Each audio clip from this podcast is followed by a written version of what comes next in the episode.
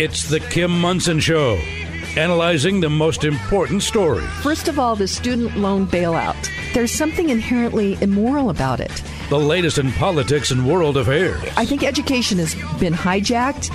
A number of years has kind of dissed people that work with their hands. Today's current opinions and ideas. Gosh, we should have been teaching kids kindergarten through high school about return on investment. If you're going to take on this debt, what is your ROI? Is it freedom or is it force? Let's have a conversation. Indeed, let's have a conversation, and welcome to the Kim Munson Show. Thank you so much for joining us. You're each treasured, valued. You have purpose. Today, strive for excellence. Take care of your heart, your soul, your mind, and your body. My friends, we were made for this moment. Thank you to the team I work with, producer Steve, producer Luke, Zach, Patty, Keith, Charlie, Echo, and all the people here at Crawford Broadcasting. Happy Wednesday, producer Steve. Let's see. Wonderful, wacky weather Wednesday. It is. Yes, another one of those life-giving snows that we're getting right now. Yes. And I'm very grateful for that because we definitely need that. And when we're in the middle of summer, we will be thinking, that wasn't so bad to shovel those walks that day because we needed the snow. So check out our website. That's Kim Munson, MONSON.com. Sign up for our weekly email newsletter there. You can email me at kim@kimmunson.com. And thank you to all of you who support us. We're an independent voice as we search for truth and clarity by looking at these issues through the lens of freedom versus force, force versus freedom. If something's a good idea, you shouldn't have to force people to do it. And my friends, it's never compassionate to take other people's stuff, whether or not it's their rights or their property or their livelihood, their lives. It's opportunity. It's just force is never a good idea. And we see, of course, weapons, but now it's policy and unpredictable and excessive taxation, fear, coercion, government-induced inflation. And the World Economic Forum is meeting right now as we speak, and they have an agenda, these elites. And it's never okay to take other people's stuff via force. Yeah. But, Steve, I think you wanted to jump in on shoveling these walks. You have a north-facing house, right? Yeah, probably the biggest mistake I made almost 40 years ago buying that house. I never gave it a thought because, you know, we were looking at it in April. And right. You know, the transaction went down in April and didn't think about it until, was it November or December? It's like, oh my gosh, this house faces north. And it was just by pure luck that I bought a south-facing house. Yeah. So, yes, south-facing houses in Colorado are a super good idea, well, particularly in the middle of the winter. That's a good example of your upbeat personality. You're thinking about, well, in the summer we'll be, how did you just say that? In the summer, we'll be thinking about, oh, yeah, it wasn't such a big deal to shovel those walks. I'm not sure I'm going to be thinking that later today. Probably. Well, me either. So, but they are life-giving snows, and it is part of the whole cycle of weather, the cycle of life. And I'm grateful for that. Excited about our America's Veteran Story show that we'll be broadcasting this Sunday. And it is with Doris Roderman, and she is the wife of a World War II veteran. And let's see, now I can't remember. How old is she? Was she 97? She was seven. Said her birthday was just coming any day back on the day we recorded that. So, yeah. She's right. 97 now. Right. And her husband was on the Abner Reed, which the Abner Reed actually got hit twice, once up in the Aleutian Islands, and then it was sunk in I think it was the Battle of Leyte Gulf, wasn't it, in the Philippines. Yeah. So really fascinating story. And thanks to Doug Potter for connecting me with her. I greatly appreciate that. So that'll broadcast this Sunday, 3 to 4 p.m., and then every Sunday night, 10 to 11, every Saturday night, 10 to 11, there are encores of previous our America's Veteran Story show, so be sure and check that out. Let's get over here to our quote for today. And in this first hour, we'll be talking with Kevin Sorbo. We actually pre-recorded that. He is super busy right now with the release of his new movie, Left Behind: The Rise of the Antichrist, which is going to premiere beginning on January 26th for, I think, 3 or 4 days. I already have my tickets to see that, and so it'll be in a number of theaters. And then in the second hour, we'll be talking with Trent Loos, and talking with him on a regular basis regarding our energy security and our food security.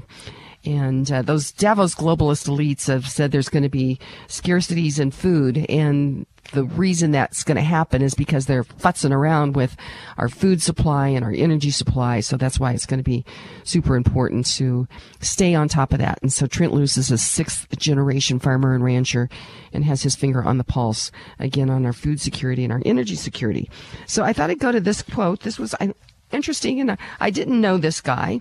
Isaac Newton Skelton the Fourth.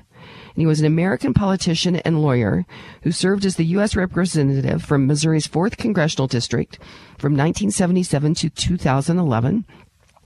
During his tenure, he served as the chairman of the House Armed Services Committee, and he was a member of the Democrat Party, born in 1931 and died in 2013. I'm sure Trent's going to like this. It says, in fact, because of their connection to the land, farmers do more to protect and preserve our environment than almost anyone else. They are some of the best environmentalists around. And again, that is Ike Skelton.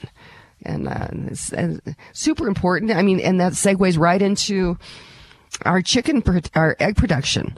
This and go to my website and check out my most recent essay regarding Colorado's scrambled egg policy.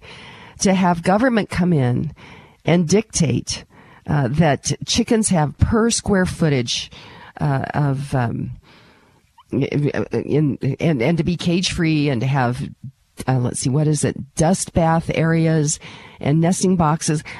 You know, I'm just thinking, Steve, how do you go get their eggs? I mean, do you have to go gather all these eggs in these cage-free environments? I mean, you can see why this is going to increase the cost immensely. And if people want to buy cage-free eggs, that's been available. People have paid more for them, and that certainly should be an option in a free country. But to have government come in and put in all these regulations and increase the cost of breakfast by 133%, eggs are up 133%. From the dairy where I get my eggs since last January. You have to start to say, wait a minute, I think that government is way out of their lane. And I think that chicken producers know better how to take care of their fowl than those down at the State House here in Denver. What do you think, Steve? The bill is just not all it's cracked up to be.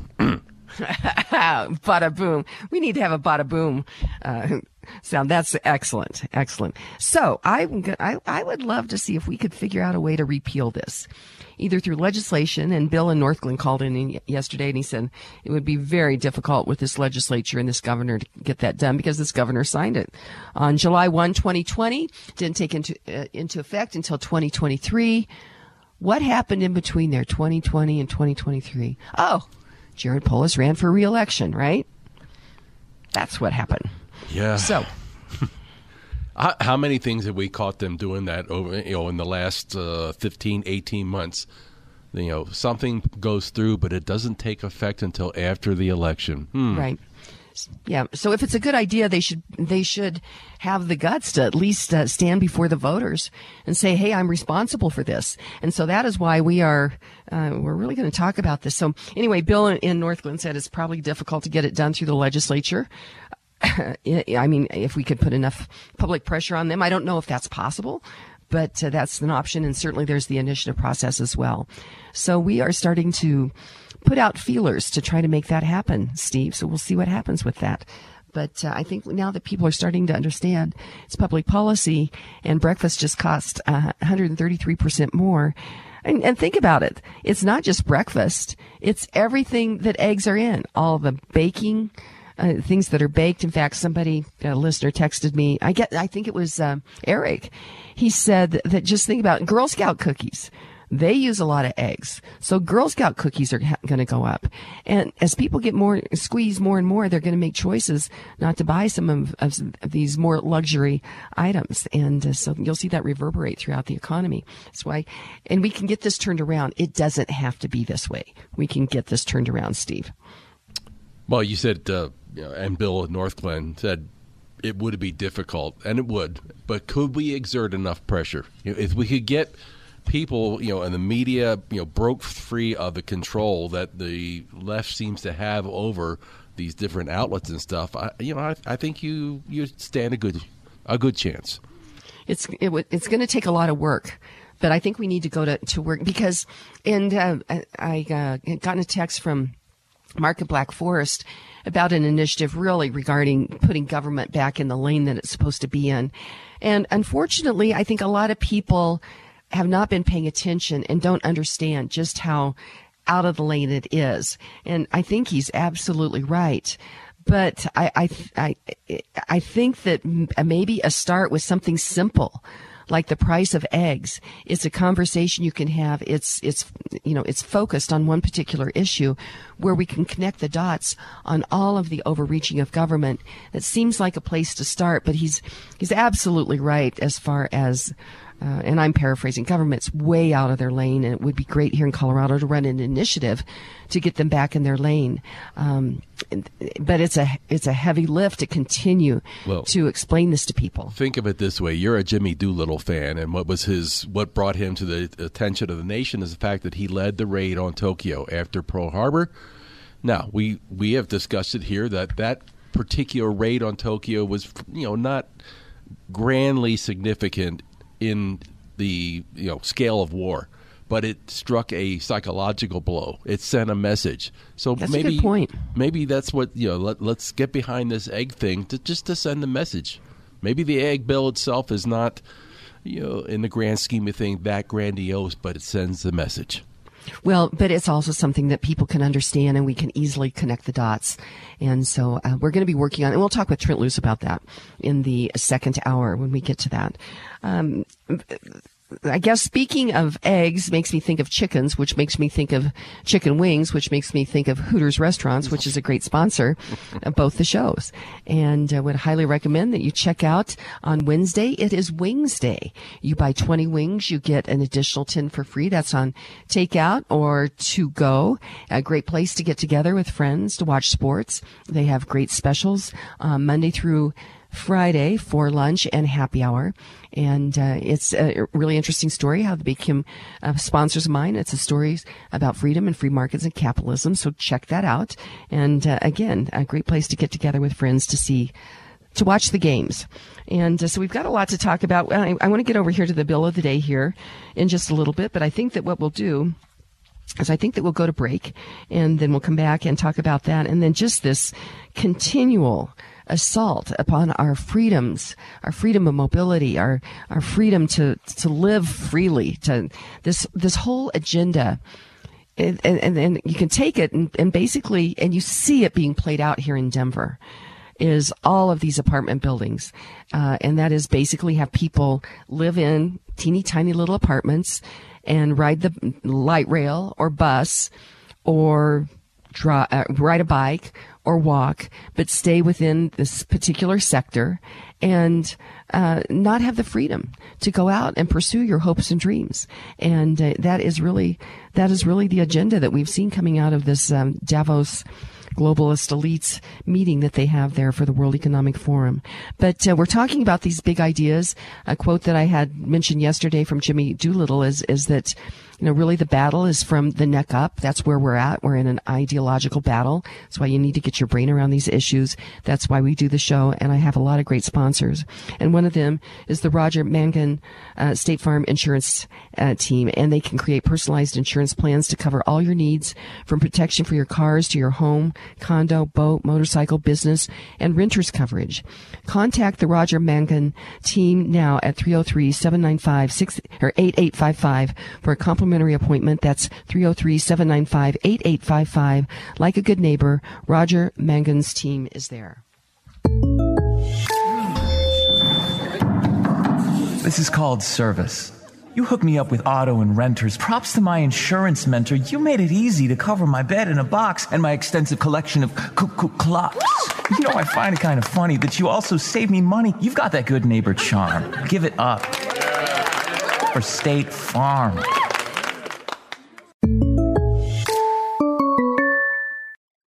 Three Points Financial, a comprehensive, fee-only, financial and tax-focused company, considers all pieces of a client's financial life. There are no sales or commissions involved, and all advice is fiduciary, putting the client first. Mary Albers and Steve Cruz, co-owners of 3 Points Financial, take time to work with you regarding decisions that affect your financial present and future. Whatever is happening in our world and with our economy, you have financial goals that matter. And 3 Points Financial offers personal, real-time plans for savings, retirement, investments, and taxes, both tax efficiency and preparation. There is no better time than now to focus on your financial situation. If you are interested in learning more, contact 3pointsfinancial.com to schedule a no-obligation introductory call. That's 3pointsfinancial.com. And welcome back to the Kim Munson Show. I'm Kim Munson. Be sure and check out our website. That is Kim Munson, MONSON.com. Sign up for our weekly newsletter there, and you can email me at kim@kimmunson.com as well. Thank you to all of you who support us. We're an independent voice. We search for truth and clarity by looking at these issues through the lens of freedom versus force, force versus freedom. If something's a good idea, you shouldn't have to force people to do it. Our bill of the day is Senate Bill 23-035. So Senate Bill 2335, the Middle Income Housing Authority Act. And it says, concerning the operation of the Middle Income Housing Authority, and in connection therewith, adding members to the board of directors and expanding the power of the authority to enter into public-private partnerships. Public-private partnerships is something the Davos globalists elites at the World Economic Forum love, because it is a form of cronyism where the government chooses private, if you will, companies or nonprofits. And their nonprofit doesn't mean they make money. It just means they don't pay taxes.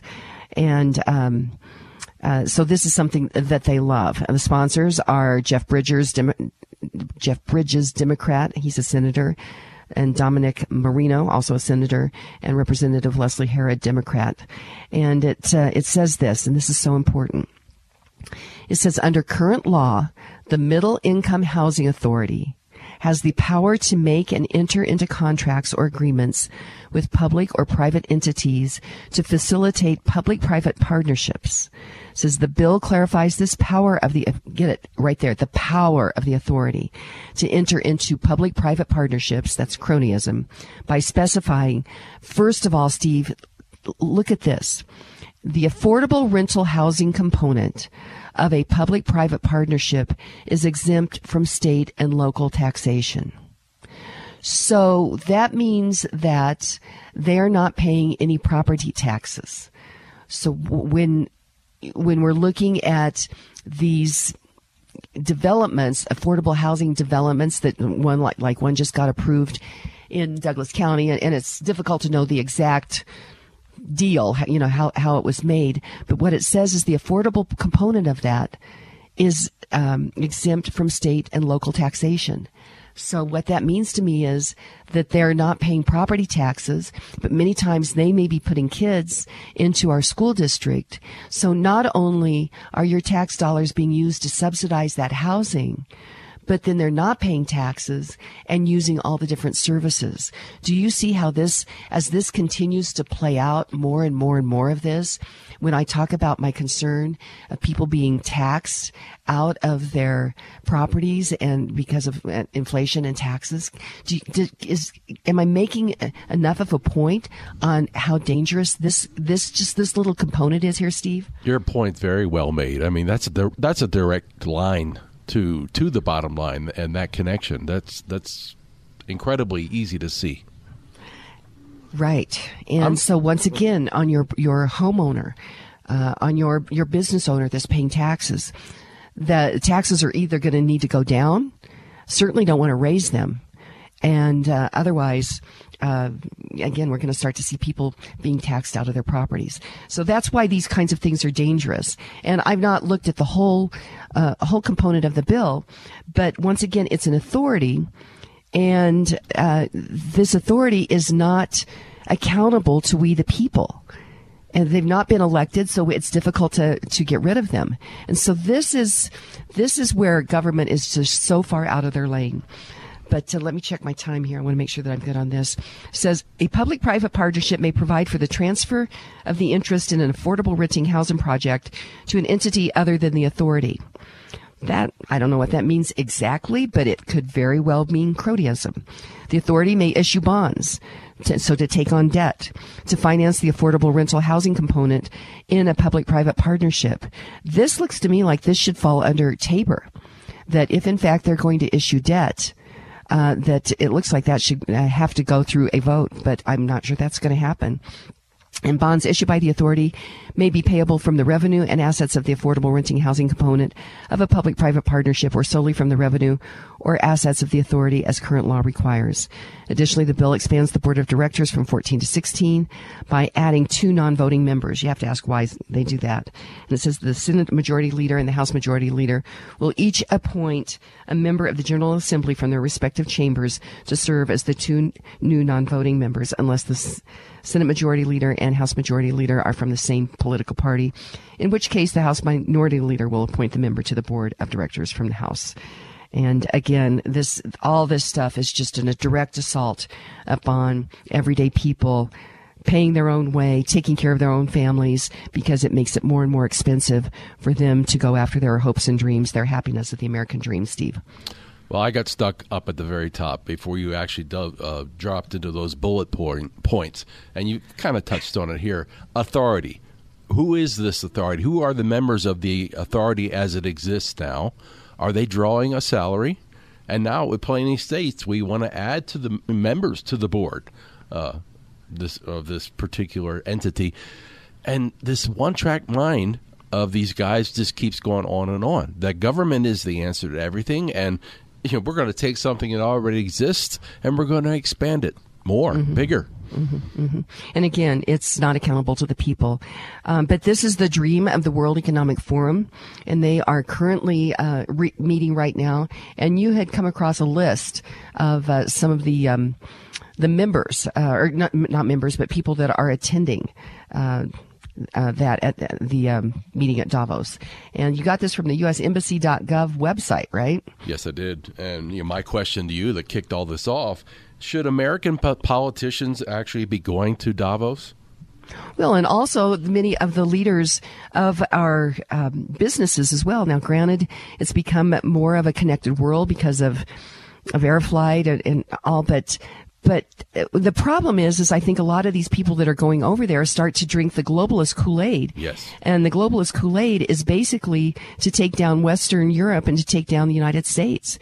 And it's been a consistent assault upon our sovereignty for all these years. And I think this is the 53rd year that they have been meeting. But just a couple of these names, no surprise, John Kerry, he flew his electric plane over there. I'm sure he did, with the long extension cord, yes. Yes, and Director of the Federal Bureau, FBI, Christopher Wray, my gosh, they've been doing a heck of a job. But anyway, you can go to usembassy.gov and then /WEF.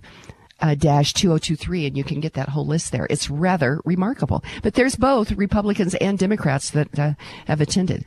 Yes. Or are attending. And if there's any good news for us here locally, there are no Colorado politicians on there, representatives. But they've been there before. Oh, yeah, okay. And they may be there. This is just, this is just from the U.S. Embassy. Yes, that's a great point.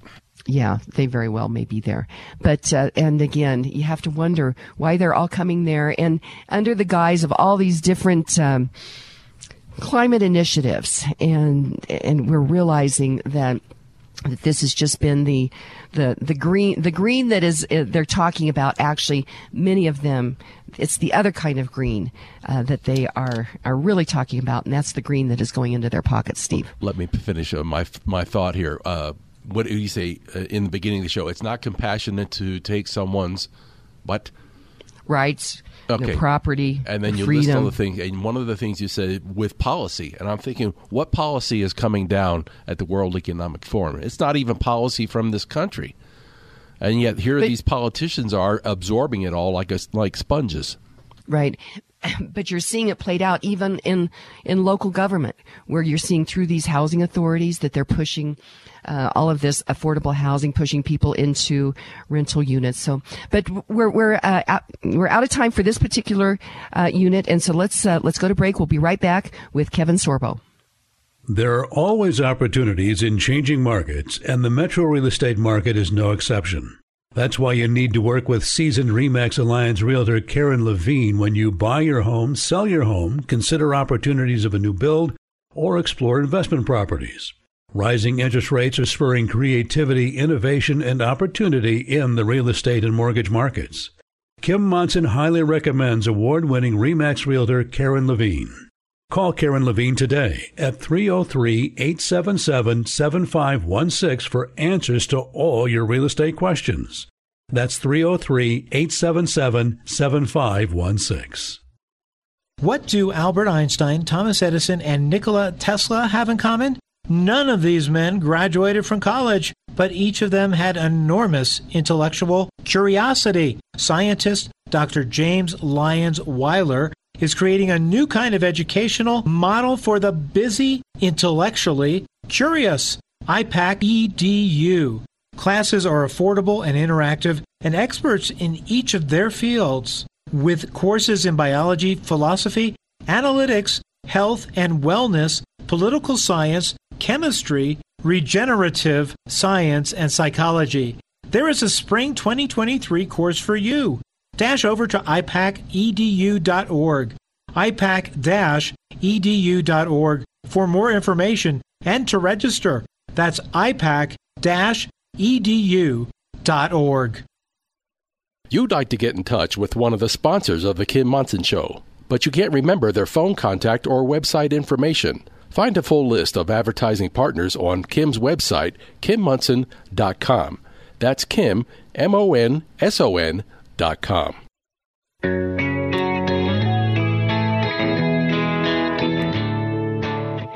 And welcome back to the Kim Munson Show. Be sure and check out our website. That is Kim Munson, MONSON.com. Sign up for our weekly newsletter there. You can email me at Kim@KimMunson.com as well. And thank you to all of you who support us. We're an independent voice on an independent station, searching for truth and clarity by looking at these issues through the lens of freedom versus force, force versus freedom. If something's a good idea, you shouldn't have to force people to do it. And I have on the line with me a man who searches for truth regularly, and that is Kevin Sorbo. He is a director, a producer, an actor. And Kevin Sorbo, welcome to the show. Good to be with you again. Hope all is well on your end. We are working hard out here. There's a lot to do, and yes, all is well. You are busy right now, Kevin Sorbo. Tell us, you've got a new movie that's going to be coming out here very soon. I do. It's the next chapter of the Left Behind book that Kim LaHaye and Jerry Jenkins wrote many decades ago, and this is the first movie they've done since 2014, when Nicolas Cage had that lead role. I was playing Rayford Steele, the pilot from the book. I took over that role, and I also got to direct this one, and we got an amazing cast and a wonderful script that's very updated. When I say updated, it follows the books, but at the same time, they wanted to bring it in today's world with all the craziness that's going on. So that's pretty much what this whole movie was. I think we kind of waited for the right time because it feels like the rapture is happening as we're speaking. So this is a perfect time to get this movie out there. Kevin, when I was a kid, there was a song, Left Behind, that it was very chilling. I liked the tune of it, but the words were somewhat, well, they were disconcerting. And one of them was a loaf of bread would buy a pound of gold or something like that. And I thought, how could that happen? But as I'm looking at what's happening at the grocery store out here in Colorado, we've got a legislation that was passed a few years ago regarding cage-free chickens and the square footage that chickens are supposed to have if they're laying eggs for commercial purposes. And just since November, and that's after price increases, since November, egg prices are up 40%, and it's just all because of government policy.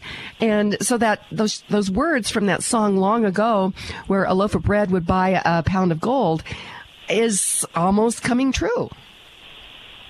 You know, it's funny. I was just getting groceries this morning, and the egg section was almost cleared out.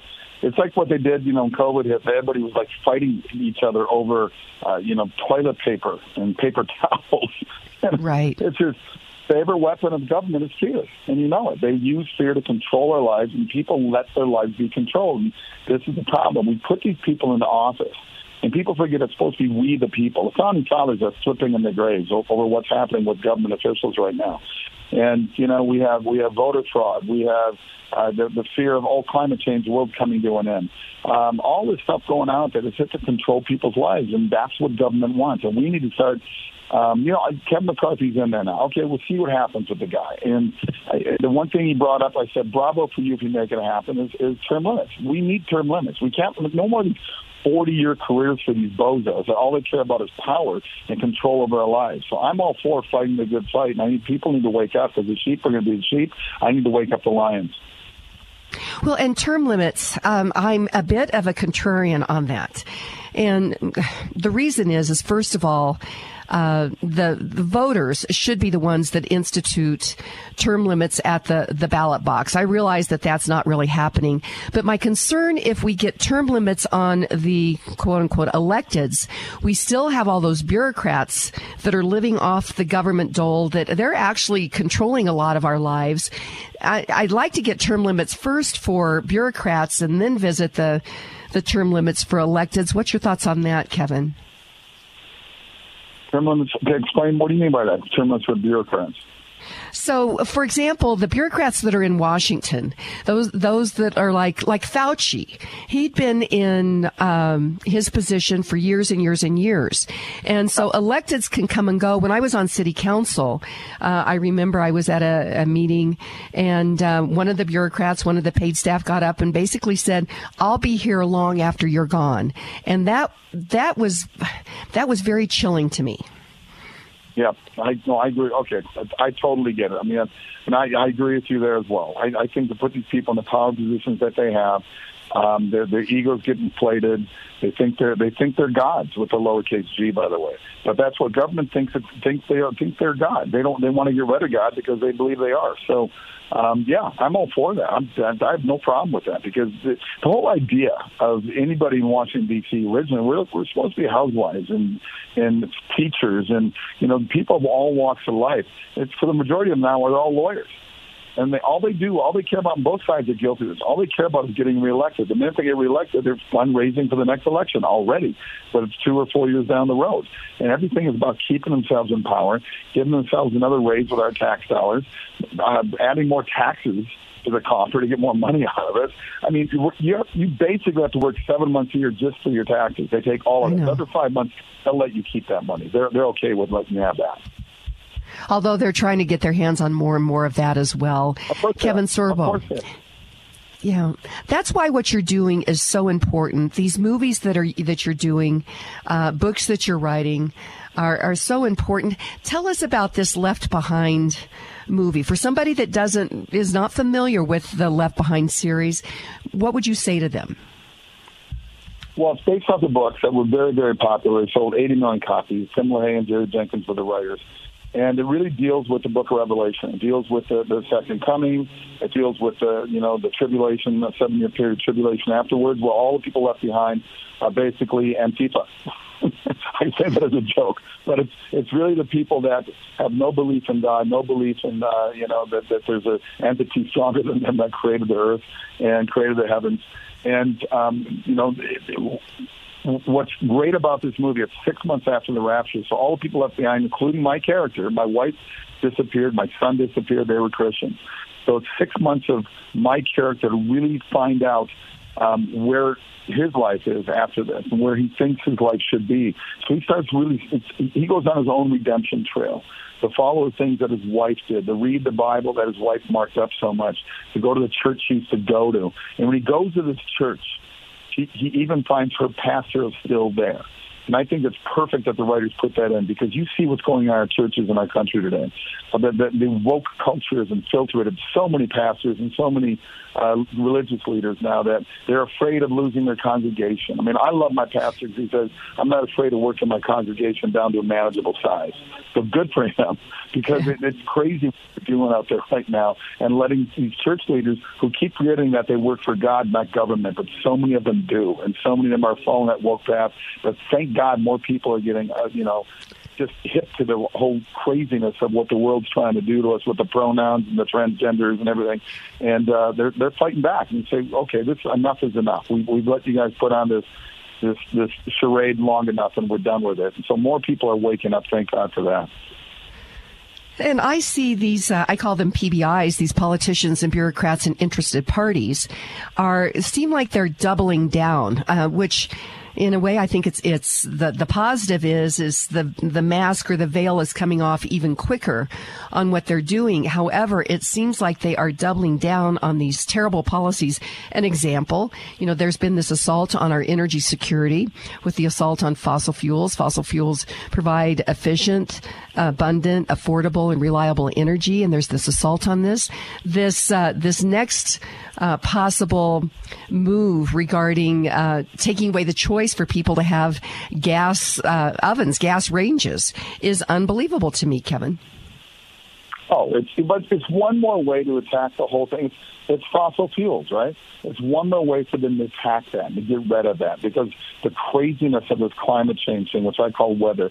The top three climate change hustlers out there right now said the Earth has warmed up about 1 degree over the last 100 years.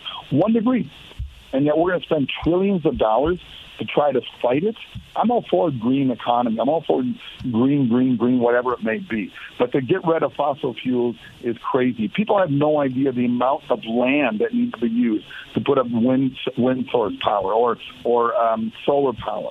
It's such a huge more amount, and it's going to cause more problems on the Earth than people drilling for oil. Oil's here for a reason, and people want to get rid of it. They should stop being hypocrites and get rid of their cell phone, get rid of their computer, get rid of the brushes and combs and the hair dryers, and a lot of their clothes have oils that have synthetics in it. They think it's just gasoline for cars. They have no idea. The ignorance and the uneducated level of these people have no idea. Go online and just put up how many products are made from oil. And they will be shocked at the hundreds and hundreds of products that pop up. Yeah, it is totally crazyville. And I was talking with someone the other day on the show, and I said I figured out what this whole green energy thing is about. It's about green for sure, but it's the green that goes in people's pockets. Of course, it's all about greed. That's what it is. Look at the weather. I mean, what's his name? Gore became he's a billionaire now with the whole thing. You and I should have been smarter and invested in all these green companies that he was part of from ground floor up. The guy's a billionaire now from the whole, Inconvenient Truth movie that he did. I mean, it's crazy what we're doing right now. Trust me, this Earth is going to be long after we've all gone. And, it'll burp a couple of times and be back to normal. This Earth is so much more resilient to what we're doing to it. And for people to sit there and put this fear into kids because they've been doing that forever. There's a videotape out there from the 1920s. There's an audio tape out there of these guys around the table talking about climate change. It was actually global warming forever. It's about global warming. But then if you remember that back in the mid, 2012, 13, 14, 15, with some of the coldest winters on record. So to make it convenient, they changed it to climate change. Yeah, the climate changes. It's called weather. That's not what it is. Sometimes it's hotter, sometimes it's colder. And to think that we have such a huge effect on it, I'm all for, like I said, the whole pollution thing. Yeah, why not? They've done a great job in L.A. America's done a great job compared to anybody else. Compared to China, look what China's doing. You think they give a crap about the climate? I mean, give me a break. I mean, it's once again, and look what they do with China. I mean, look at our sports, the NBA, the movies in Hollywood. Everything they do is to appease the Chinese because they got such a huge market. And it's all about what you just said. It's about money. So with that, that's why this movie is so important that you are going to be releasing here very soon. And when is that? Is that January 26th that it's going to be in theaters? Is that right? We got January 26th to 29th. Please go to leftbehindmovie.com. It's called leftbehindmovie.com. It gives you the trailer of the movie. It gives you all the local theaters in your area to throw in your zip code. The last movie did very, very well. This movie is darker and edgier. It does have humor in it as well, but it deals with the aftermath. The rapture has happened. What is it like to be? What's it like to be on this earth? There will be people that will deny it. There will be people that will finally go, oh my gosh, you know, we were wrong all the time. I mean, the earth's not going to change that much, but it's going to change the mind of millions of people that say we were wrong about not believing. We were wrong about at least not listening to the possibility that there is a deity out there that's more powerful than we are. So I hope people join in and check out this movie, because we don't have a $100 million advertising budget like they do on Avatar, okay? So we can't be a trailer showing at every football and basketball game out there. We got to rely on word of mouth, much like we did in God's Not Dead and Let There Be Light, the other movies I was part of. So I hope people will go out and show this up. We'll get more than a 4-day run if people show up and fill up these seats, because theater owners don't care what they show. They want to sell popcorn and sodas. So okay. I get stuff all the time. You know, people stop me all the time and say, please make more movies like you're making. Well, here it is, so please support it. Oh, absolutely. And that's Left Behind, and you can get that at their website. Let's go to break. I'm talking with Kevin Sorbo regarding his latest movie that will be released on the 26th of January, which we all need to support that in the theaters. It's super important. And also when we come back, we'll talk about this tour that he and his wife are organizing to go to Israel. And I think that's absolutely fascinating. So let's go to break. We'll be right back. Every family needs a healthcare team that has your child's best interest as the priority, and Roots Medical is proud to offer exactly that. At Roots Medical, we strive to empower and educate both parent and child about the importance of gut health, how to implement healthy changes in the home, and of course, all of the benefits that come with a fully optimized immune system. Same day and sickness appointments are available and easy to schedule. For more information, visit rootsmedical.net. That's ROOTS medical.net. Roots Medical, getting to the root of your healthcare concerns. Inflation is rocking our boats, especially for individuals on fixed incomes. If you are 62 years or older, mortgage specialist with Polygon Financial Group, Lauren Levy, can help you navigate this inflation squeeze with a reverse mortgage. Additionally, if you are considering buying a new home, refinancing your existing home, or consolidating high interest debt, it's not too late to lock in an interest rate before interest rates increase again. Don't wait. Kim Munson recommends you call Lauren Levy today at 303-880-8881 for a no-cost consultation. That's Lauren Levy at 303-880-8881. Finding a firearm or training course can be intimidating for anyone, especially when you're new at it. Franktown has everything you need to get started or to improve with a firearm. Franktown is a family-friendly gun store and are invested in the success of their customers, no matter what your age, gender, or experience level is. Franktown sells firearms and ammo at or below MSRP, has an indoor range on site, and offers tactical and safety training. Franktown Firearms is always a safe and easygoing environment for all customers. Come to Franktown for a comfortable, no-pressure experience when shopping or learning about your firearm with approachable experts dedicated to your development as the owner of a firearm. Franktown Firearms has everything you need to get started and or to improve on any background experience. Visit klzradio.com/Franktown to schedule your firearms training today, or find more information at franktownfirearms.com. Franktown Firearms, where friends are made. And welcome back to the Kim Munson Show. Be sure and check out our website. That is Kim Munson, MONSON.com. Sign up for our weekly newsletter there. And you can email me at kim@kimmunson.com as well. Thank you to all of you who support us. We're an independent voice. We search for truth and clarity by looking at these issues through the lens of freedom versus force, force versus freedom. If something's a good idea, you shouldn't have to force people to do it. And before we get back to Kevin Sorbo, you know him. He was Hercules, and he's an actor, director, producer. So many important movies that he's working on, as well as some great books. But before we get to that, I wanted to mention the Marine Memorial Foundation, the USMC Memorial Foundation. They are raising money for the Marine Memorial out at 6th and Colfax. And Paula Sarles, she is a Vietnam Gold Star wife, a veteran Gold Star wife. She's the head of the foundation, as well as she is a Marine veteran herself. It is on her heart and her team's heart to raise money so that we can honor and remember those that have given their lives or been willing to give their lives for our freedom. So you can go to USMCMemorialFoundation.org for more information. Kevin Sorbo, the movie Left Behind: The Rise of the Antichrist. which is going to be coming out here very soon. Tell our listeners, so there's the rapture.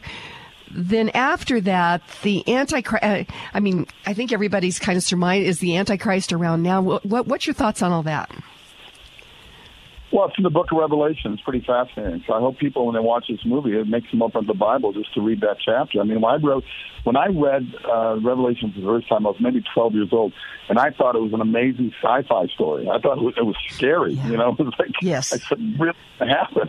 But there's also a lot of hope in that chapter of the Bible as well. So it really deals with the rise of the Antichrist. It's really, there's a religious leader that comes out that people will follow, that people will believe the most amazing, not even necessarily religious leader, it's like a political leader, a person that has so much charisma and so much power over the masses of the whole world that people follow this person. They don't realize that they're following the wrong person. So we touch on that in this episode, in this movie. So we're going to have we've got so many high marks on it already. We got a great quote that came in from Jerry Jenkins himself. He says that he thinks this is by far and away the best of the movies that have ever come out of his book. So we're very excited to have his plug for that. Now, and is he the father of Dallas Jenkins, who's done the Chosen movies? Yes, he is. I've known Dallas for years. In fact, in 2010 was actually the first faith-based movie, I guess you can call it, I ever did. Dallas directed. It's called What If. It's from the same writers that did God's Not Dead, which came out a few years later. People love God's Not Dead, but I got to be honest with you, What If is a better movie. So I hope people that saw God's Not Dead will check out What If. It's the same writers, as I said. Dallas was the one who directed it. Jerry Jenkins was the one who funded it. And it's an amazing movie. It's sort of like a reverse It's a Wonderful Life, where I'm visited by an angel that is there to show me that God is, that God has put me on the road that I need to be on. I'm on the wrong road right now. The trouble is, I like the road I'm on. I don't think my road's a bad road, but I kind of go kicking and screaming to this other alternative life, sort of bilateral world to live in for a while. And it's very touching. It's very funny.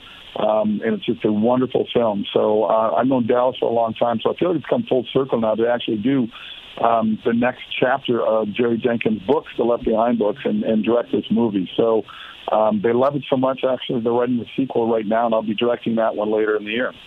That's just super awesome on that.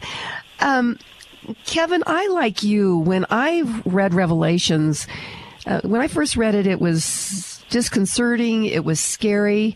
You know, I look at some of like a J.R.R. Tolkien or a C.S. Lewis with some of their books that they'd written regarding fiction. And I'm looking at that Revelation. I'm kind of like, I can see how these guys could come up with these stories by reading Revelation. And I found it somewhat disconcerting. Where's the peace that you find in Revelation? That there is a hope, that there is a chance to be redeemed, there's a chance to be saved again by not being saved the first time around. There will be a 7-year tribulation in there that is going to be a pretty nasty time and be on earth. But at the same time, people will find hope. And I think the biggest thing that's missing in the world right now, in our world, the craziness and insanity of the angry world we live in now, is that people are looking for hope. People are looking for a place to give them some sort of a safety net. And I think one of the blessings of COVID, even though they shut down churches, which is crazy, but they left the strip bars open, so I can see what was important. Uh-huh. But the blessing of that was that so many people went online, because all these pastors then were pretty much forced to do all their sermons online. But people were looking for something. They're looking for an answer. They're looking for a chance to understand all the craziness of the world. And that really opened up the doors for people to really sort of look at the Bible in a different way. Well, there are some silver linings to the whole COVID thing. A lot of masks, veils have come off on agendas, and I think a number of people are waking up. Let's change gears just a little bit, Kevin Sorbo, to the trip that you and your wife are planning to Israel. And people, you still have just a few spots available if people want to join you, correct? We do. We did this trip 3 years ago in 2019, or 4 years ago, I guess now, and because it was before COVID, and when they shut down the world. But we took a group of 60 people. We call it Following the Footsteps of Jesus. It's an amazing historical trip through the Holy Land, and it was phenomenal. I've been there two other times. I've shot two documentaries. I was just there last year shooting another documentary dealing with the Ark of the Covenant and the Tabernacle. That's called Quest for the Throne. That'll be coming out later this year. And we're going back again, and we only have, I think, 6 spots left open for anybody out there that wants to do a trip of a lifetime. I know it's a bucket list for a lot of people out there. Join us in Israel, May 17th through the 28th. Go to sorboisraeltrip.com. That's Sorbo, my last name, S-O-R-B-O, israeltrip.com. Get all the information on there. You can check out the itinerary, the locations, the pricing, everything. So please check it out. There's only 6 spots left open. Oh, that is certainly a trip of a lifetime. That is on my bucket list. I can't make it this time around, but I would love to. So there's going to be 6 additional really lucky people that will get to do that. Talking about, you mentioned the word hope, and we've seen that the PBIs have used fear. They've used fear very effectively upon people when they basically shut our world down because of COVID, or the narrative of COVID, if you will. And so that reaction hurt a lot of people. It closed businesses. I was very frustrated, like I think you're inferring, that churches didn't stand up stronger against these mandates that were coming down, and in some ways it was just coercion. It was mandated or coerced mandates. It was very sneaky the way they did all that. But the other thing that you mentioned, which is a very powerful emotion as well, is hope. And those that I want to actually use fear to control people, they also are very good at words. And hence, Obama with hope and change. Hope and change can mean different things to different people. And I think he understood the nuances of that. So when he said hope and change, he had something totally different in mind that maybe somebody might internalize to themselves, Kevin. Well, once again, government's favorite weapon is fear, right? And that's pretty much what they did. Fauci, I think there's going to be a reckoning call on Fauci. When they took all these ivermectin and all those other things that would have been perfectly fine to help people get cured of COVID, and they took that stuff away and gave us, shots that initially they're saying all these shots, 100% efficient, you're not going to spread it, you won't get it again. Oh, then people were getting it and people were spreading it. Then it went down to 80%. Now it's something like a 20%. It keeps going down because they rushed this drug out there. You got Fauci just a couple of years before this whole COVID thing saying in the interview, for any new vaccine to come out, you need 8 to 10 years of testing. Well, it was less than a year, and they just put this thing out there and made everybody a guinea pig. And look what's going on in the world right now. And no one's talking about all these young athletes, not just athletes, all these young people falling down dead that are 16 years old, 26 years old, whatever it may be. It's higher than it's ever been. I read some article where they said 7,000 around the world every week or something, every month. I don't know, 7,000 more people than the normal average are dying, and we can't figure out why. And every single one of them, they say, it's heart related. Isn't anybody looking at that? Because this could possibly be the reason why. But no, nobody wants to talk about it because it's spreading misinformation. No, it's not. It's just like science. Don't question science. Of course you question science. That's what science is about, questioning. Everything they said was just to control our lives, and people are sheep, and people fell right into it. And I get attacked for it. I posted on because Facebook took me down, 2 years ago. But I posted on Twitter. I said, "Hey, I need more. I need more conspiracy theories because mine keep coming true.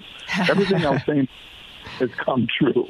But I got attacked for being, speaking the truth. But most people don't like the truth. They want to live in a fantasy. They want to live in a lie. They're more comfortable in their anger and their hatred than they are in truth. Well, and that's why we must continue to speak truth into our lives and into those around us each and every day. That's why we do our show. That's why you are doing all this tremendously amazing work regarding these movies and books. And just refresh my memory. What is your latest book, Kevin? True Faith. The True Faith is the fall of the true strength. my book, my wife's books on homeschooling, all of our, DVDs, merchandise, everything. People can go to sorbostudios.com, sorbostudios.com, and check it out. But I do want people to remember to go to leftbehindmovie.com, leftbehindmovie.com, and support the movie coming out January 26th. Okay, yes. I'm going to have a bunch of friends over here very shortly, and so we will be trying to get something organized on that for the Left Behind movie, and that, again, is January 26th, and you can find it at leftbehindmovie.com, leftbehindmovie.com. Kevin, thank you. I know you're wildly busy. What's your final thought to leave with our listeners?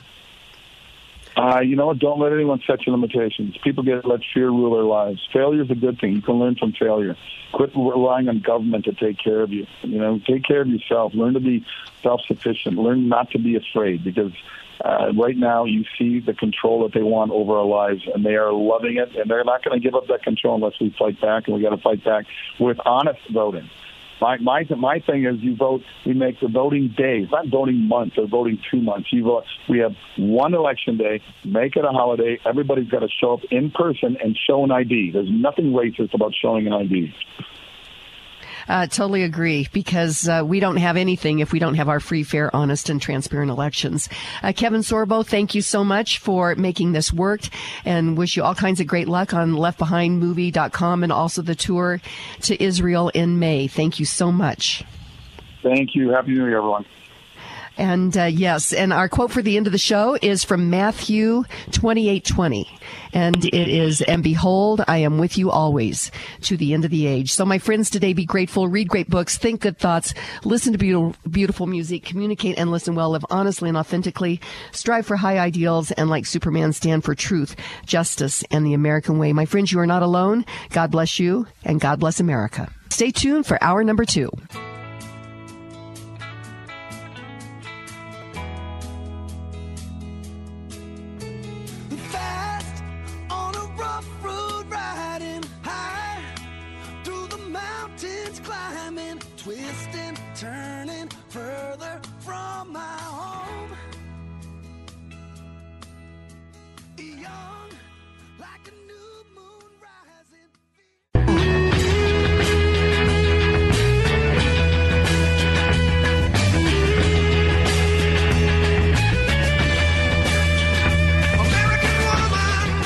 It's the Kim Munson Show, analyzing the most important stories. First of all, the student loan bailout.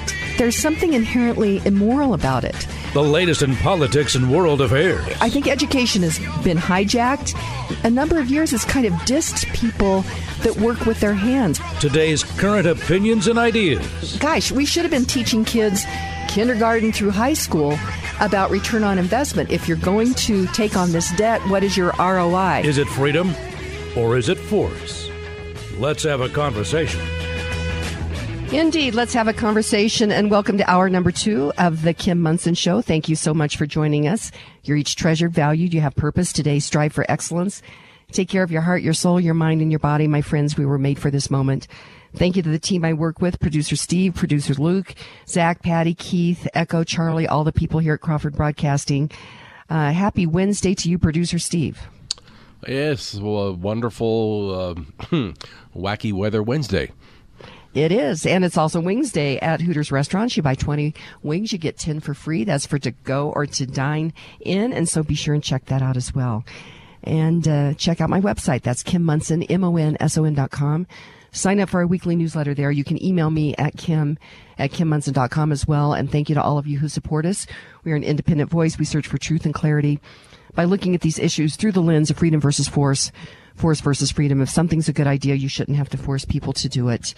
And we talked a little bit in the first hour about the World Economic Forum is meeting right now. So it is danger, danger to everyday hardworking Americans and people throughout the world, actually, because these that agenda and the veil is coming off. The mask is coming off on what this agenda is. It's an agenda that is as old as anything. Elites and everybody else are the minions, and they have couched it all different ways. But they don't like everyday human beings, and the veil is coming off on that. There's a lot of people there. In the first hour, we talked about the official list from the U.S. Government, the embassy, but there's a whole bunch of other business leaders, people that are head of corporations, a whole bunch of different people there as well. And we see this agenda. Oh my gosh, the agenda is so antithetical to the American idea. You know, the fact on in the Bill of Rights, I think isn't it the Fourth Amendment, Steve, where it says that, I'm looking it up right now, where it says that we should be secure in, yeah, the Fourth Amendment, the right of the people to be secure in their persons, houses, papers, and effects against unreasonable searches and seizures shall not be violated. And no warrants shall issue but upon probable cause, supported by oath or affirmation, and particularly describing the place to be searched and the persons or things to be seized. And gosh, what we're seeing with big tech now, we can be tracked everywhere. Which it can be used for positive, but it can be used certainly for evil as well. And that's why I'm super concerned about it. But freedom of mobility, as you know, I find it so important. It's under assault.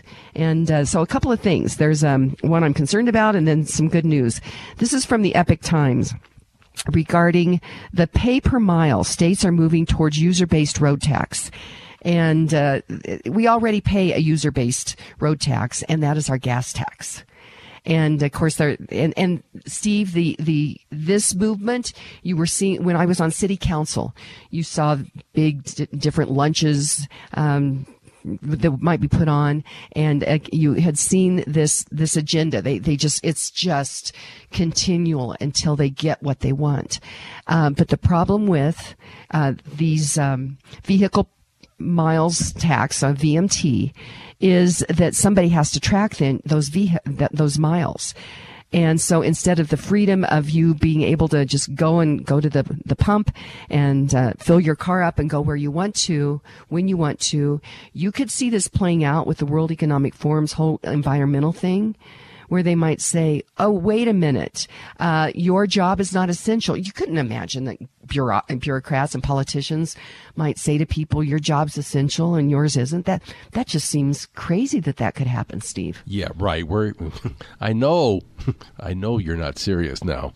No, I'm not serious now. Remember COVID? Yeah. Where they said that some businesses could be open because they were essential, like the big box stores, but everyday mom and pop stores couldn't be open, or everyday restaurants. And they left it there.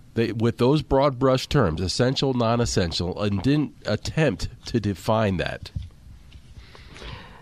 Well, and really, under the guise of COVID, so COVID was this virus was so smart, yes, that it knew if you were in a big box store versus a mom and pop business. I mean, yes, really?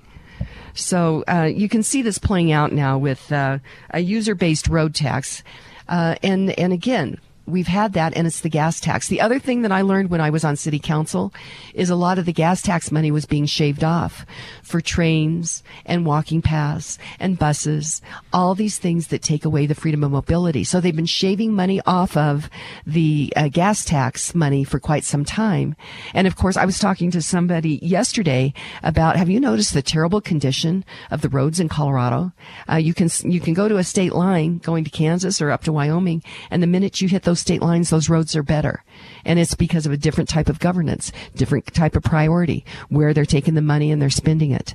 But anyway, this move towards a user-based road tax is very dangerous. Go ahead. You don't say that flippantly. You have a lot of experience driving to Kansas, driving to Wyoming, and you know that's what you're seeing. Yes, absolutely.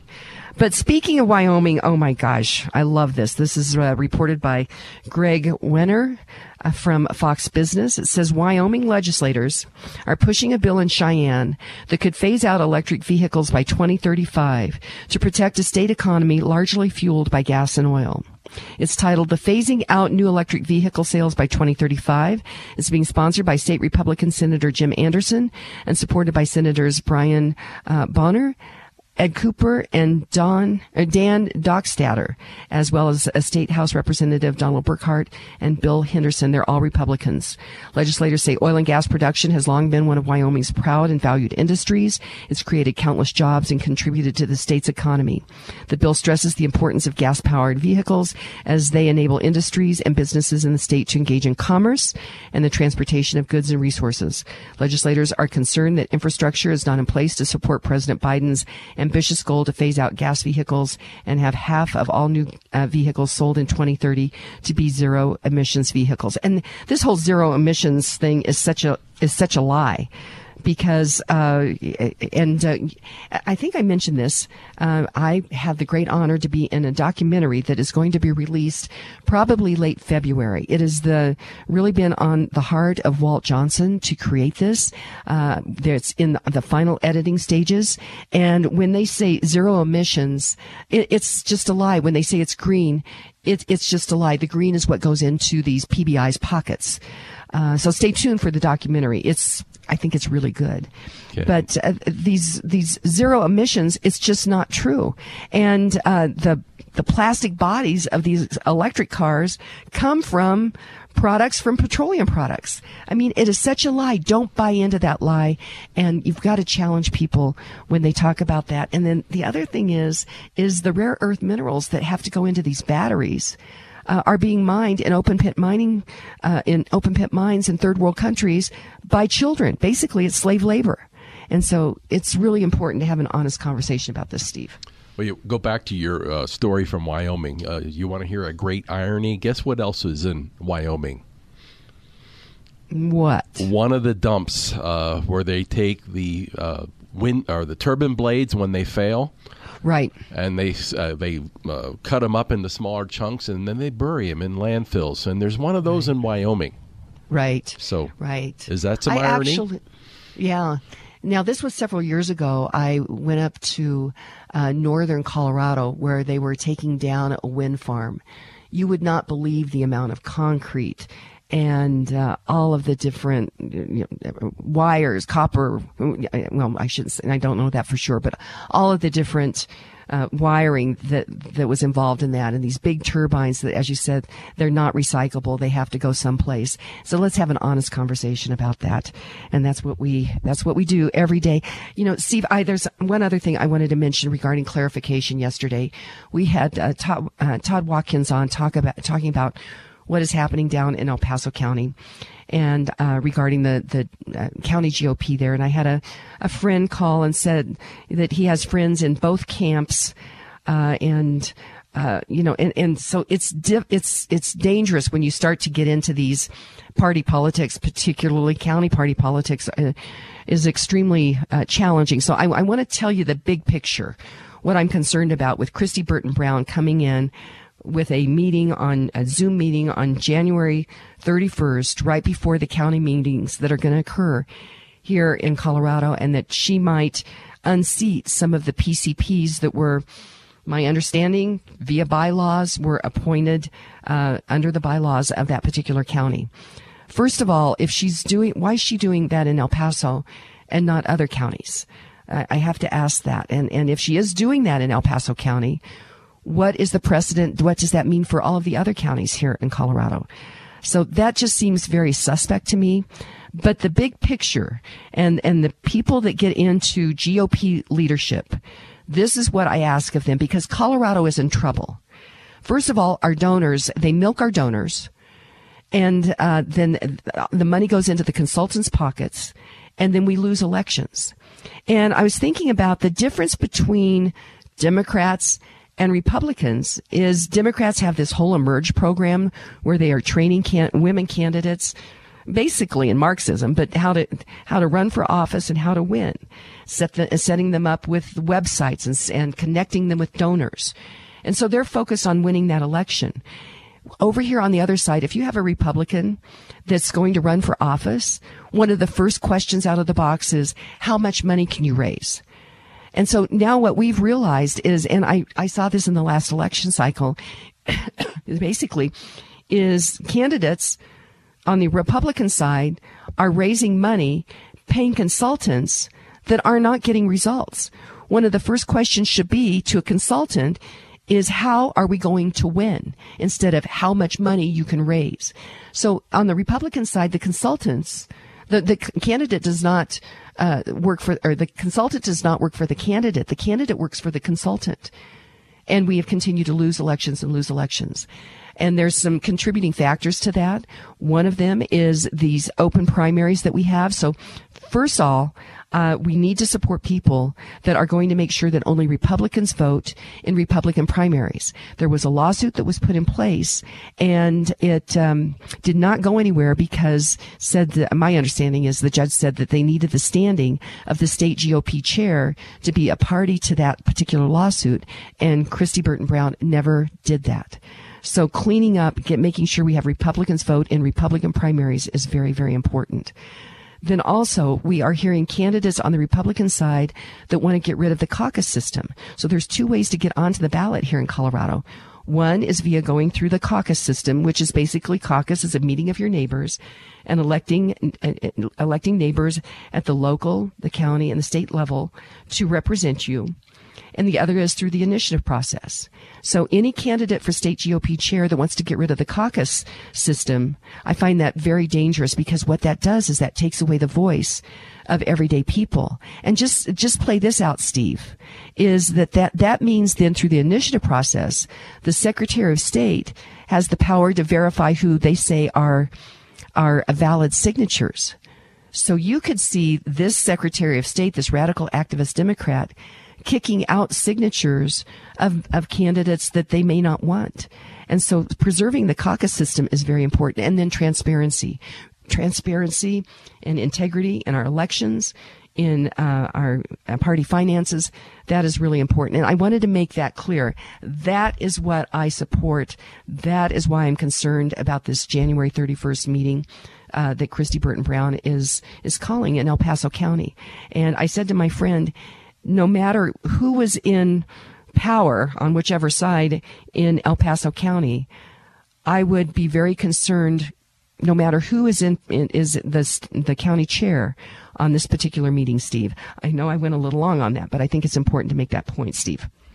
Well, it goes well to your opening statement in that whole thing there, that whole 3 or 4 minutes now. Colorado is in trouble, and here's why. So well done. Yes, and here's why. And we can do something about it. And so one of the things, the show, as you know, we're an independent voice. Clearly, we're an independent voice. We search for truth and clarity by looking at these issues through this lens of freedom versus force versus freedom. And your support is so integral in our voice, as well as these great sponsors. And one of those is the Roger Mangan State Farm Insurance Team. And they understand that there are unknowns that can keep you up at night. And that is why Roger Mangan can also help with life insurance and health insurance needs to replace lost income. Call Roger Mangan at 303-795-8855. So that's 303-795-8855 for a complimentary appointment. Like a good neighbor, Roger Mangan's insurance team is there. So I just got the State Farm personal price plan on my car insurance. So you told your agent you play the bagpipes for your dog? Ah! What? No, I didn't get that personal. My agent just helped me create an affordable price just for me. Okay, let me show you what I've been working on. Hey, Buster!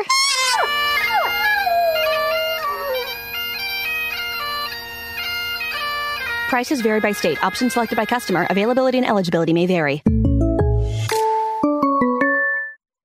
Homeownership, a place to call your own, has created wealth for Coloradans throughout the years. Award-winning realtor Karen Levine with RE/MAX Alliance understands the importance of home ownership. Karen Levine works tirelessly at the local, county, state, and national levels to protect your property rights. With nearly 30 years' experience as a Colorado realtor, Karen Levine will help you navigate the metro real estate market, whether you're buying your home, selling your home, considering a new build, or exploring investment properties. Call Karen at 303-877-7516. That's 303-877-7516 for answers to all your real estate needs.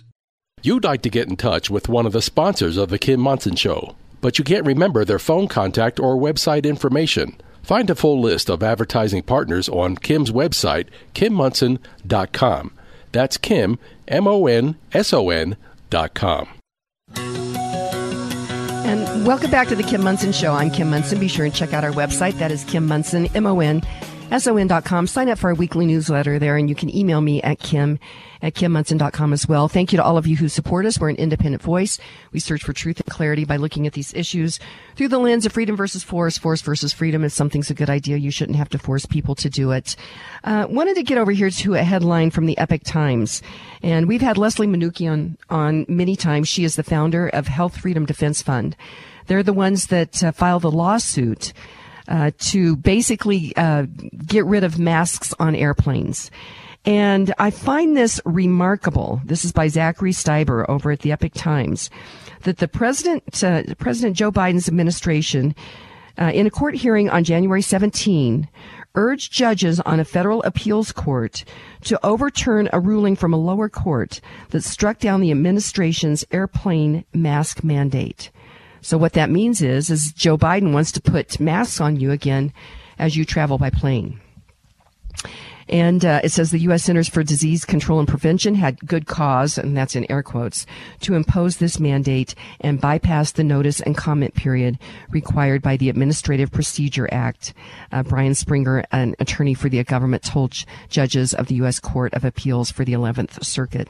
So we're going to have to get Leslie Manoogian on to see what she has to say about this, but oh my gosh, we've got the Biden administration in court arguing to put masks back on people. And, my friends, that's why we need to stay vigilant on what is happening out there. But our featured guest for this show is Trent Loos. He is a sixth-generation farmer and rancher. And for the last 22 years, he has been informing people about the importance of food security and energy security that is produced by rural Colorado and rural America.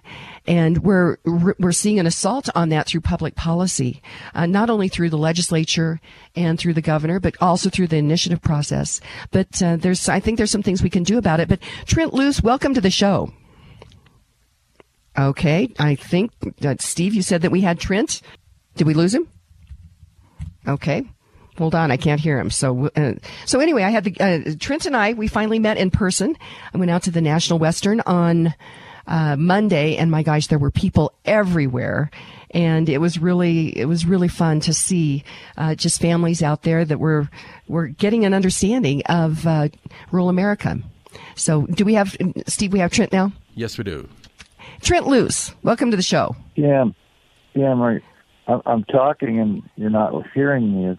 I'm used to that. I'm talking and nobody's listening. Well, I like to hear what you have to say, Trent Loos. And it was great to meet you in person on Monday. That was a real pleasure. I thank you so much for coming to meet me at the stock show. And we didn't get enough time to kind of take in the stock show. I abandoned Colorado a little earlier than I'd planned on because the storm was coming in. So oh, yeah. I got home last night at 10:30 and was supposed to get a foot and a half here as well. It's just a time of peril for livestock producers and small business owners, and you take it for granted until this winter blast hits you again, don't you?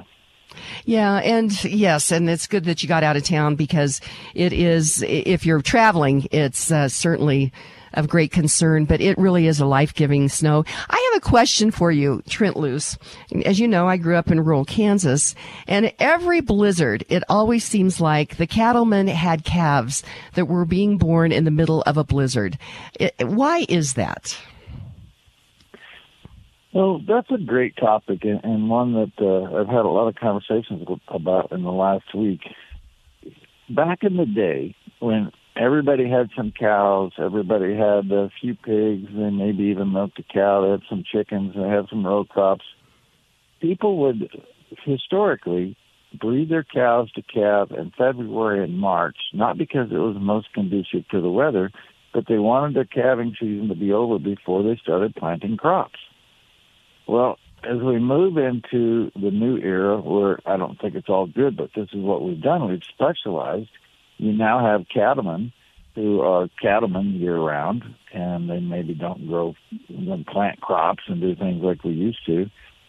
But we're such traditionalists that we never moved off of that notion that we start calving in February and we get it over with. There's two parts of this. The other part of it is we actually start calving May 1st. And my Trent on the Loose segment, which aired yesterday, it speaks to this in volumes. The Cooksleys in Custer County, Nebraska, they start counting May 1st as well, because it's just the most conducive to minimizing problems and not dealing with that weather like you just identified. But the other challenge to that is that when you start calving in May 1, those animals are bred in July. Well, July is a very tough time for conception and things like that because it can be hot. So I want to add one other little anecdote. And this was one of the most fascinating experiences of my life. I got a phone call in 1999 from a guy in Alaska who he he had been hired as a contractor to get 1,500 head of cows off of an island that had been there since 1850. The Russians put them there in 1850. And this island, 200 miles southwest of Zodiac Island, never freezes because it's out in the island. And there's so many things I could talk about and how I've learned about what we do in stockmanship and animal husbandry, Kim. But the one thing I wanted to bring up, those cows, without any human intervention for nearly 200 years, all calved in the month of May. I could see it because I was in there in May and I was in there in October. They calved in the month of May, so it was like their natural cycle. And that's because that's when the weather is just most conducive, but otherwise they die. I mean, that's evolution of the fittest, right? And so that's a long answer to your question on why cattlemen have calves when it's snowing. Yeah, I mean, I remember every year it seemed like the cattlemen were out there in blizzards taking care of their animals. And with that, you know what? I'm going to just, I forgot to do the quote of the day. And so I'm going to do that since you're on the line, because I found this quote. And I bet you probably did know this guy. His name was Ike Skelton, and he was an American politician and lawyer who served as the U.S. representative for Missouri's 4th Congressional District from 1977 to 2011. And he served as the chairman of the House Armed Services Committee there. And he says, he was born in 1931. He died in 2013. And he said this, he said, "In fact, because of their connection to the land, farmers do more to protect and preserve our environment than almost anyone else. They are some of the best environmentalists around." And I thought, I pulled that quote because I thought that was very appropriate for what you do on a consistent basis, Trent. I'm actually very fortunate to have had a meeting with Ike Skelton once. So that's very fitting. Well, and so let's go to break. On the line with me is Trent Loos, and you can find him at Beck TV, that's BEK TV, or loosetalesmedia.com. We're going to go to break. When we come back, we'll continue talking about food security, energy security. Those are things we've taken for granted, but they are certainly in the crosshairs right now of public policy. So stay tuned. We'll be right back. What do Albert Einstein, Thomas Edison, and Nikola Tesla have in common? None of these men graduated from college, but each of them had enormous intellectual curiosity. Scientist Dr. James Lyons-Weiler is creating a new kind of educational model for the busy, intellectually curious. IPAC EDU. Classes are affordable and interactive, and experts in each of their fields, with courses in biology, philosophy, analytics, health and wellness, political science, chemistry, regenerative science, and psychology. There is a spring 2023 course for you. Dash over to IPACEDU.org, IPAC-EDU.org for more information and to register. That's IPAC-EDU.org.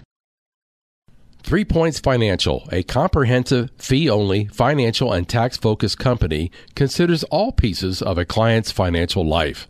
There are no sales or commissions involved, and all advice is fiduciary, putting the client first. Mary Albers and Steve Cruz, co-owners of 3 Points Financial, take time to work with you regarding decisions that affect your financial present and future.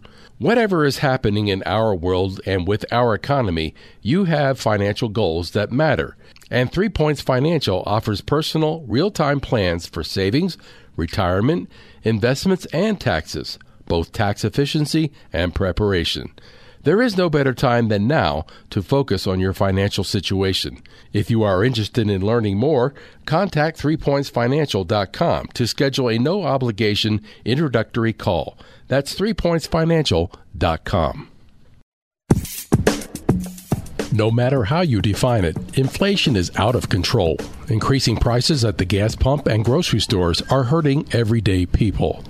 All these challenges we face are preventable.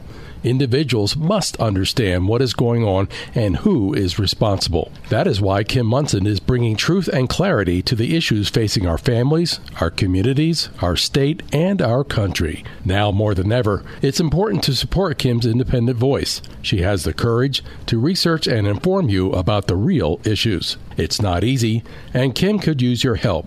Go to KimMunson.com to contribute. Again, help Kim by contributing at KimMunson.com.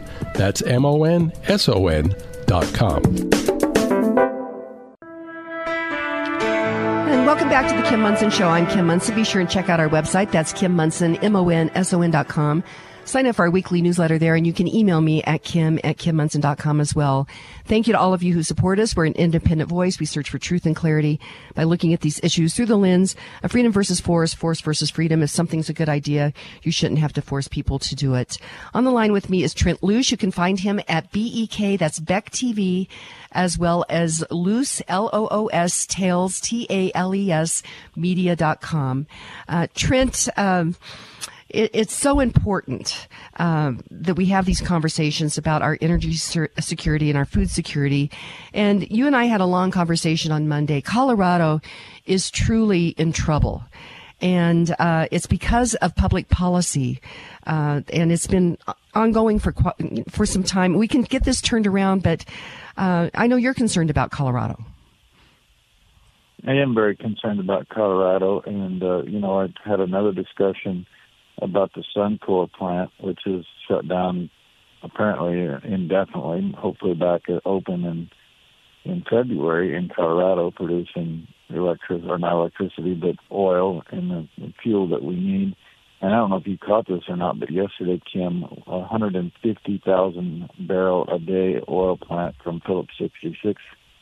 I don't know if it was an explosion, but there was a massive fire, and six of their employees are hurt. So our first concern is to the health and wellness of those six employees that were caught up in a fire in an oil refinery in Texas. But incrementally, over a long period of time, we have seen a tremendous crippling of the infrastructure of, as we've been talking about, food, but also energy. It's coming right along with that.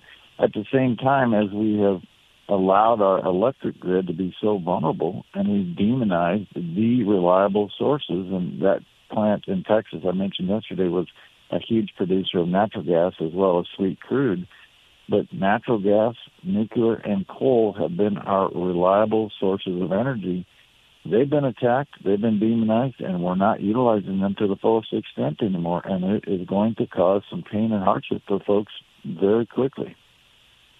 Well, in the Suncor plant, that was a fire as well. And as you mentioned, it's been closed down, hopefully back up in February. But that affects not only the price, but the availability of reliable, efficient, affordable, and abundant energy.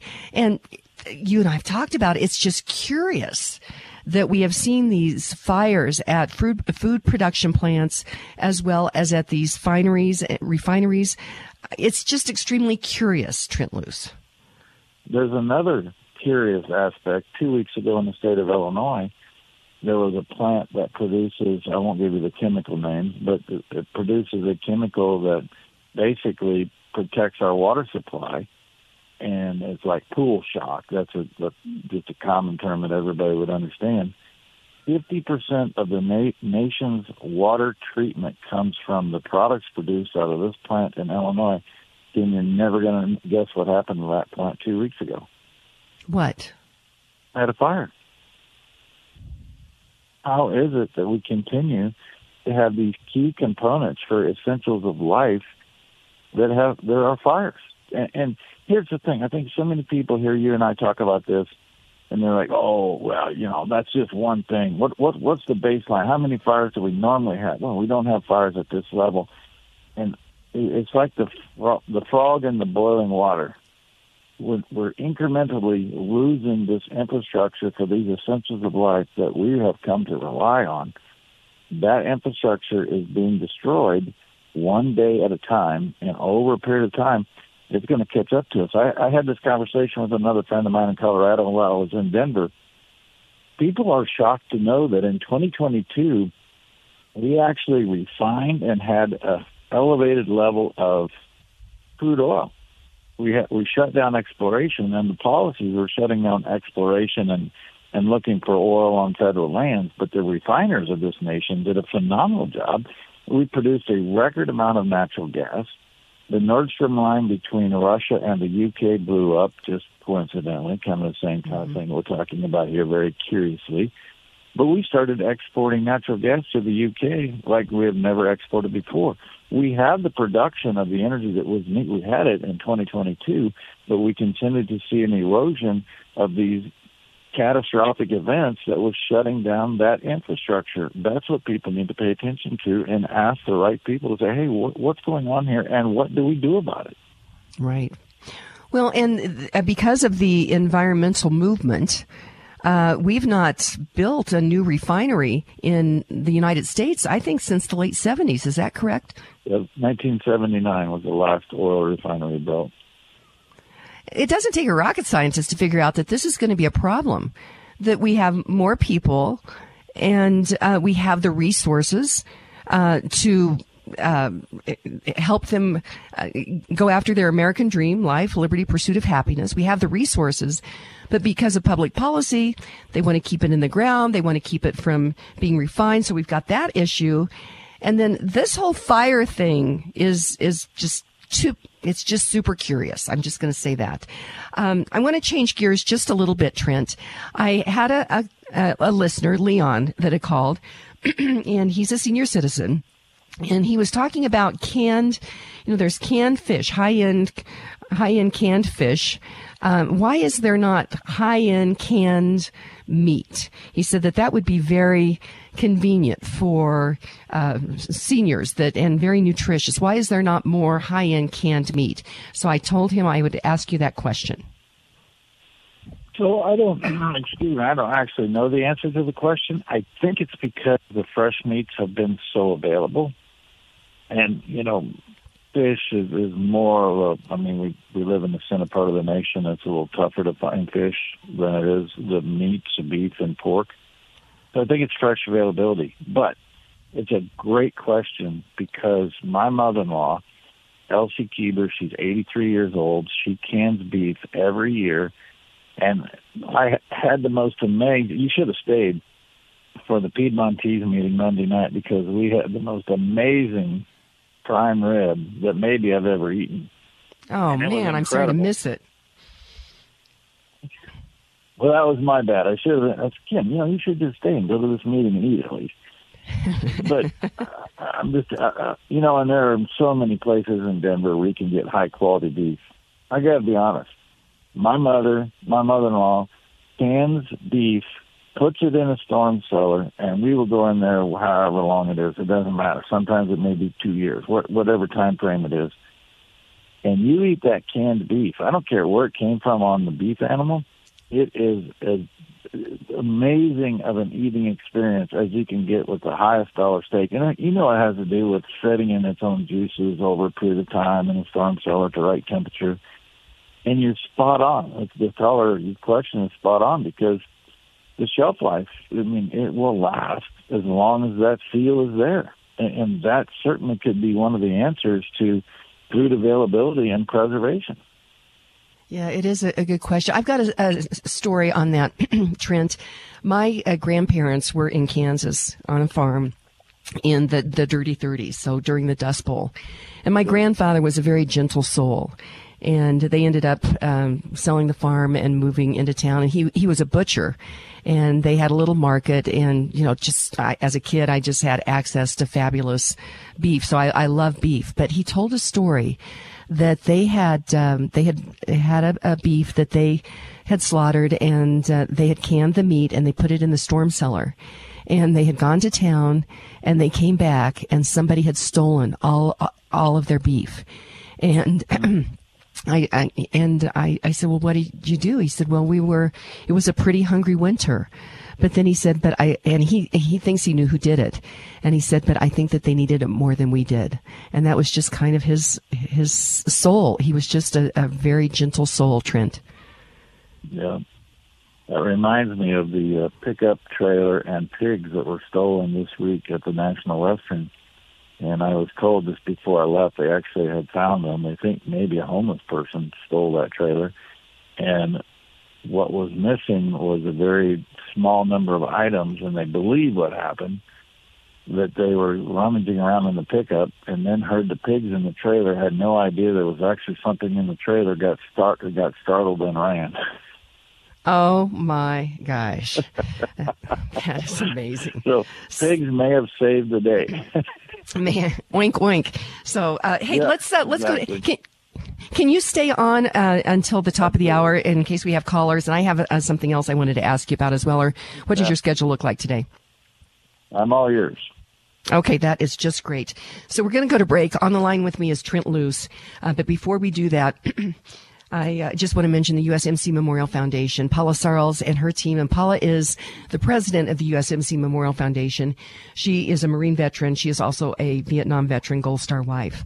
And it's a remarkable place as it is. It was dedicated in 1977.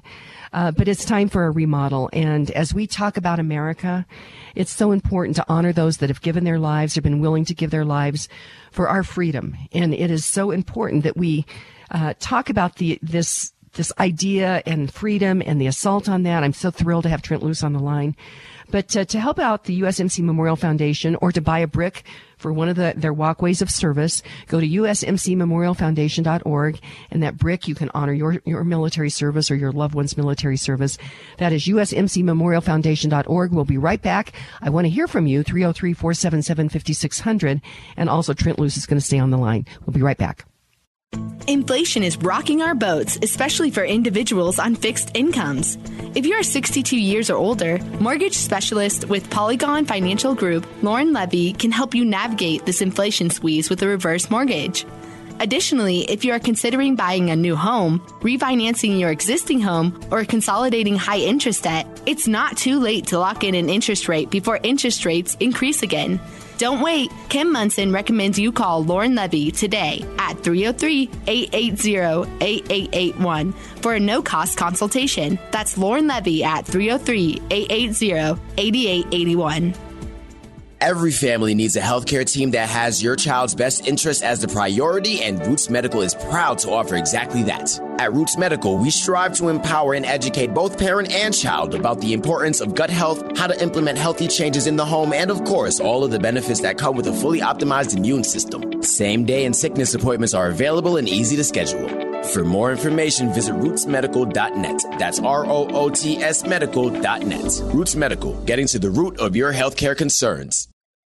Finding a firearm or training course can be intimidating for anyone, especially when you're new at it. Franktown has everything you need to get started or to improve with a firearm. Franktown is a family-friendly gun store and are invested in the success of their customers, no matter what your age, gender, or experience level is. Franktown sells firearms and ammo at or below MSRP, has an indoor range on site, and offers tactical and safety training. Franktown Firearms is always a safe and easygoing environment for all customers. Come to Franktown for a comfortable, no-pressure experience when shopping or learning about your firearm with approachable experts dedicated to your development as the owner of a firearm. Franktown Firearms has everything you need to get started and or to improve on any background experience. Visit klzradio.com/Franktown to schedule your firearms training today or find more information at franktownfirearms.com. Franktown Firearms, where friends are made.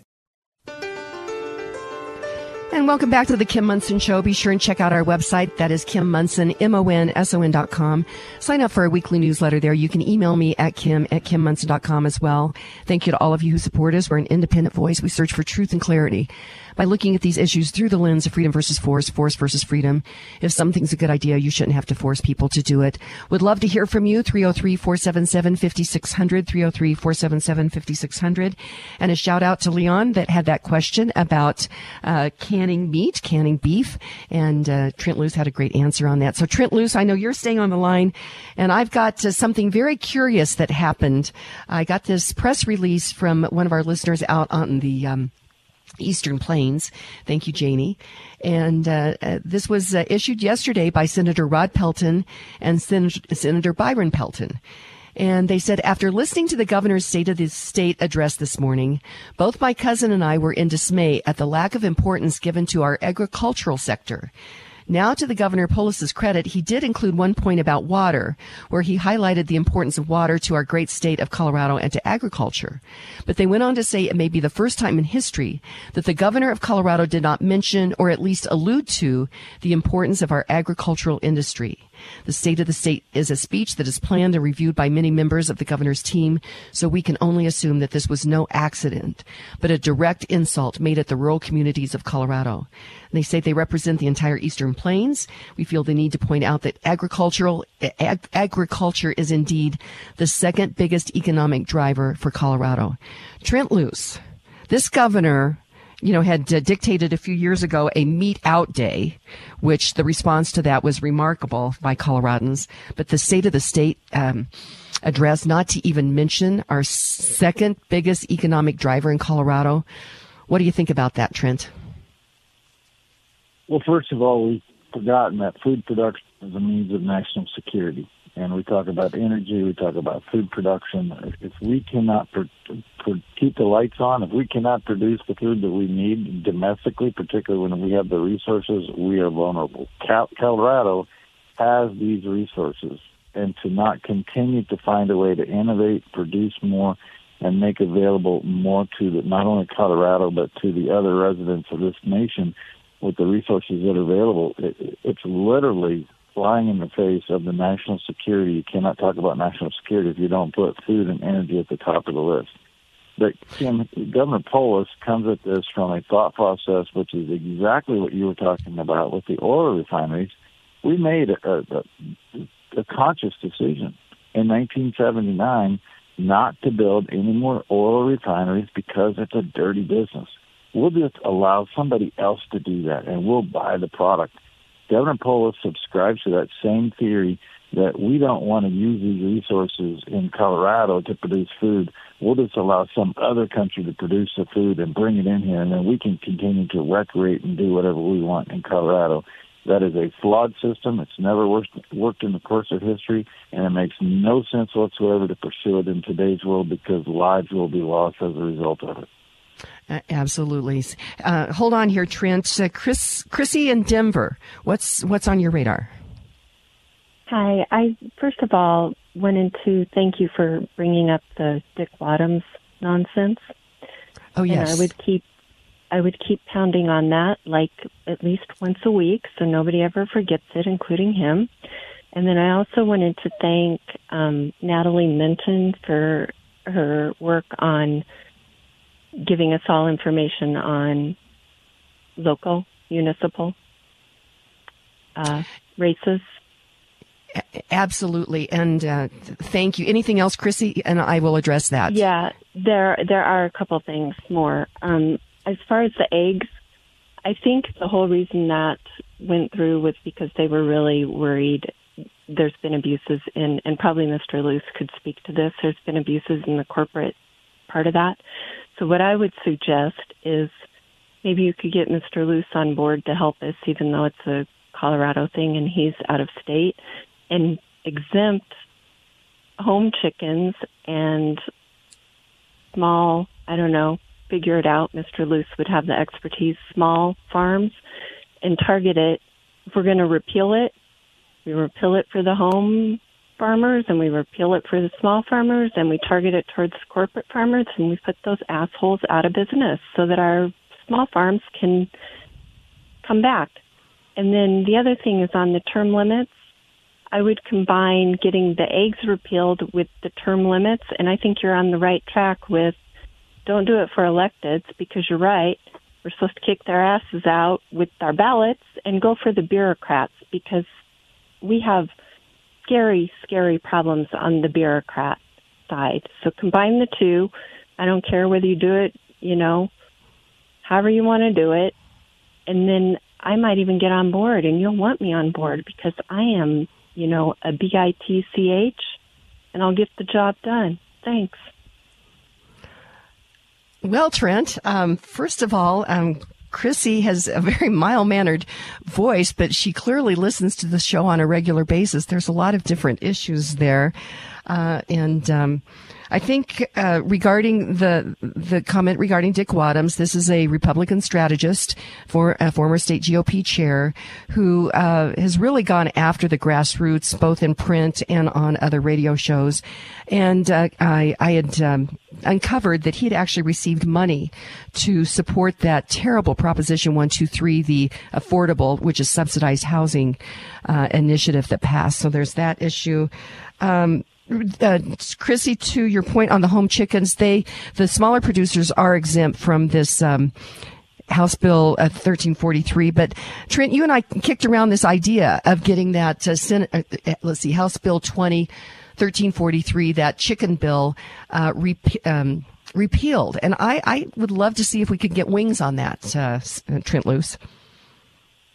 I think that's a perfect analogy, get wings, because we definitely need it to fly.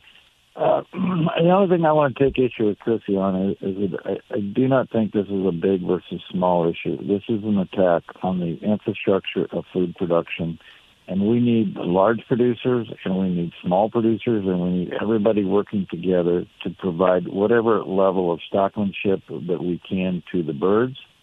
And I'm not owned. We have a small flock, but I've owned a significant number of animals and cared for 1 million in my lifetime. And what I find is that in the larger facilities, you have the ability to adopt technologies that you can spread out over a larger number of animals. And I'll give you a case in point. Nobody wants to talk about, in the pig business, sows in a gestation stall. I currently do not have sows in a gestation stall, but I miss the days when I did, because the sows are so much more content. They don't have to worry about other sows being so mean to them, and the same thing exists with the chickens.